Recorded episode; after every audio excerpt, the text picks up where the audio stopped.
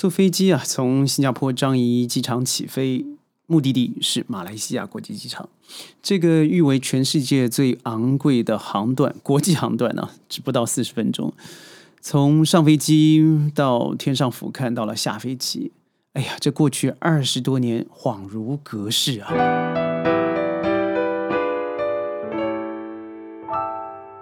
欢迎各位加入今天的沙世界，我是 Sheldon。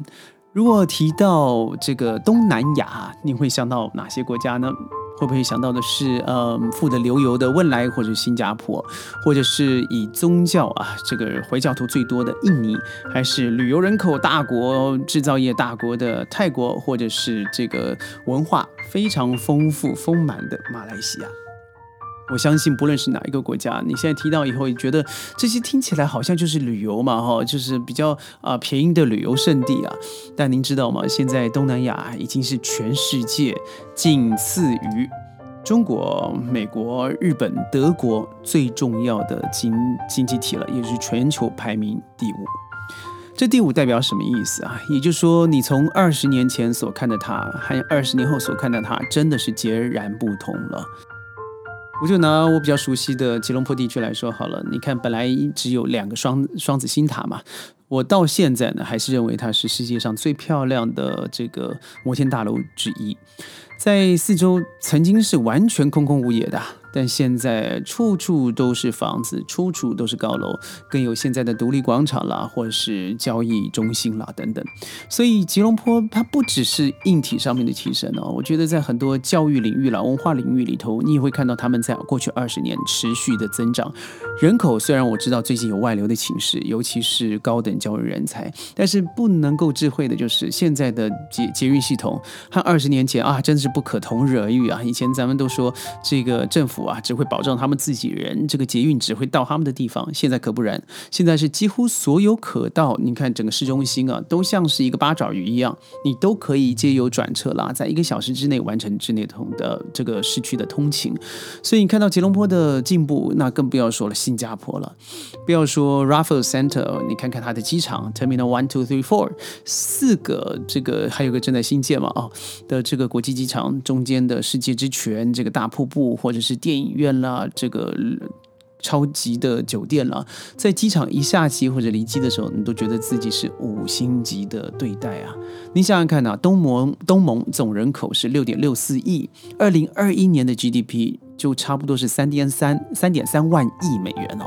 所以你看它这个世界。第五，在亚洲是第三，那它的确是一个不容小觑的一个区域经济体。同时，我觉得它现在对世界的经济也是有举足轻重的影响。想想看，二十年前我们才不这样认为嘛，哦，但最近我又是想的是大马。嗯，将要进入了这个高收入国家之林啊，也就是新加坡、文莱在前，第三个就是马来西亚了。这到底是好是坏呢？我记得 Sheldon 刚到马来西亚的时候，我就看到一个呃 Twenty Twenty 娃娃桑，也就是当时啊是由这个马哈迪，也就是我们都知道九十八岁的政治老人，他所提出来的就是让马来西亚在二零二零年能够列入世界发达国家。当然，我们都知道这个愿望消失了嘛，已经已经是这个破产了。但是不容否认的，这就是每一届政府啊，或是经济部长都想提出来最重要的一个宏愿，让人民的生活更好，可以进入世界发达国家之林。但是现在最近我这个新政府上来以后，我看到这个经济部长啊，居然提出了要在二零二六年达成这个目标。坦白说，我还觉得甚至会早一些。但加入了这个先进国家、发达国家，真的就是好处吗？最近我们不是看到大苹果美国一直对于中国说，中国明明就是一个发达国家，他一直把自己放在一个开发中国家。当然中间有很多原因了哈，你不能说只是单看一个国民的 GDP，更重要的我认为还有这个现代化的进程，还有加上人民贫富差距之间的选购。在之前，我觉得马来西亚的确是有条件的。我先说回来这个话题，因为在九十年代的时候呢，他提出的这个二零二零宏愿计划，好了，我们用中文翻译这么说，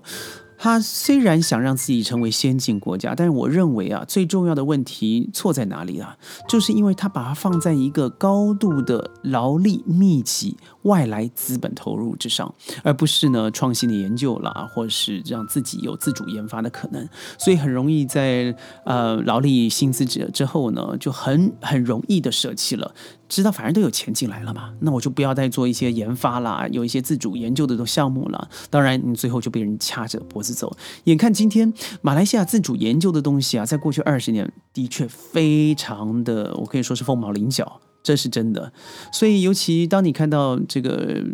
尹正值了可，你把外劳啊拿了三百万的外劳从世界进来了以后，你会发现你为什么会一直列在开发中国家？那就是因为你一直以劳力密集，而且是以。这种低技术的劳力密集成为你最重要的收入来源。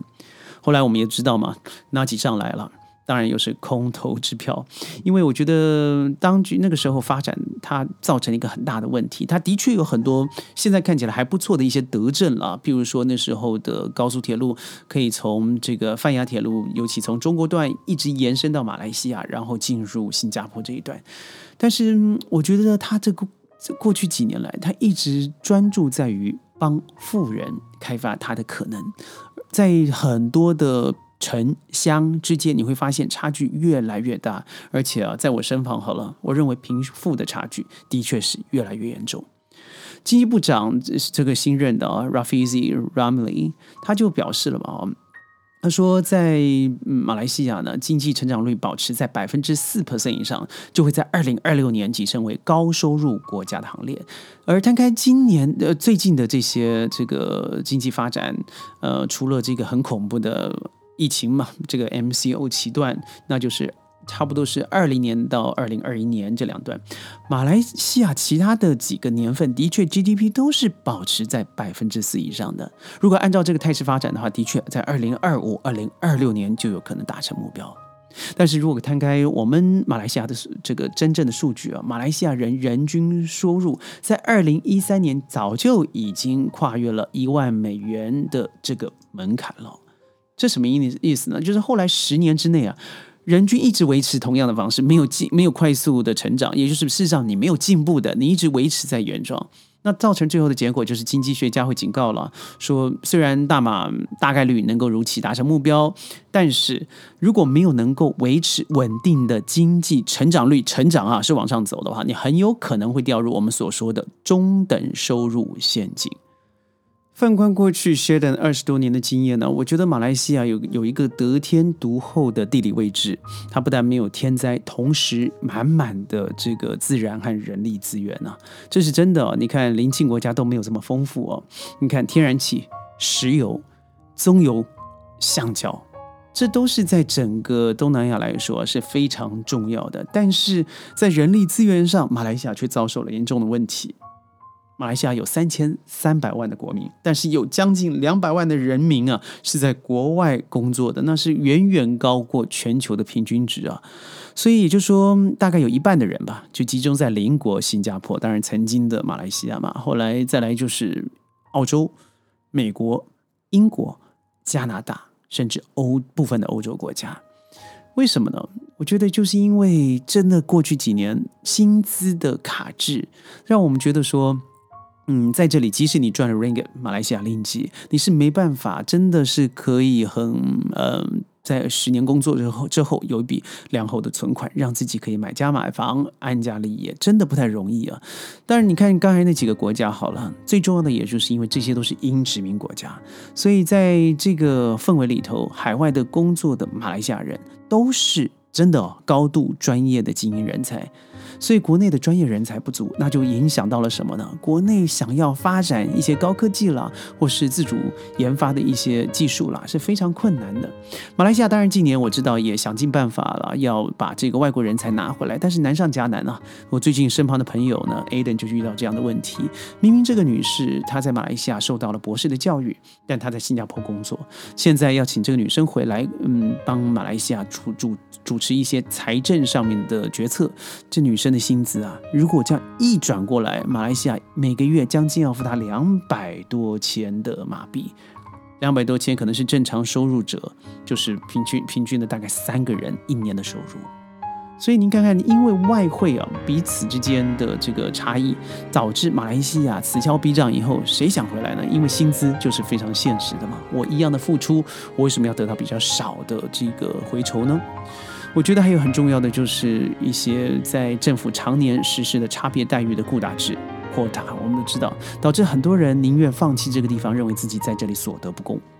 我觉得在经济体上面，我也觉得在过去二十年，我没有看到。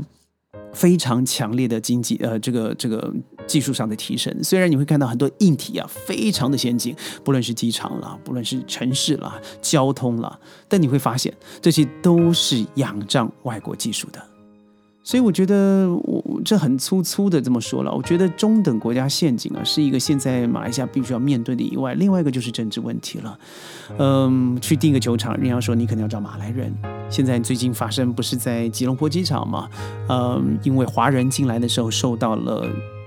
有人说是。勒索，有人说是这个要受贿，不论事实如何，我不谈。但的确在很多地方藏污纳垢，很难把这个政政令啊上呃这个上行下效，导致最后的结果就是每次都是折半的，钱落不到该拿到的人，政令达不到该做事的人，到最后的结果就是相对上面真的会停止。如果这些东西不看不解决，我认为啊。不论你是不是达到了这个高收入国家，或者是已开发国家，你没办法维持你每年平均达到百分之四以上的成长。我认为这一切都是空谈空谈。最后我要说的是，马来西亚位于一个非常优优越的一个地理位置，同时我认为在回教的文化加持上面，可以让马来西亚得到得天独厚的呃很多国际的奥援。如果政府还不看到这两项特色的话，我还担心呢。虽然看起来风光满面，但实质人民的生活感受上会有相当大的落差。不论你有什么想法，都欢迎您留言跟我讨论。沙世界，我是 Shaden，我们下次语音端见，拜拜。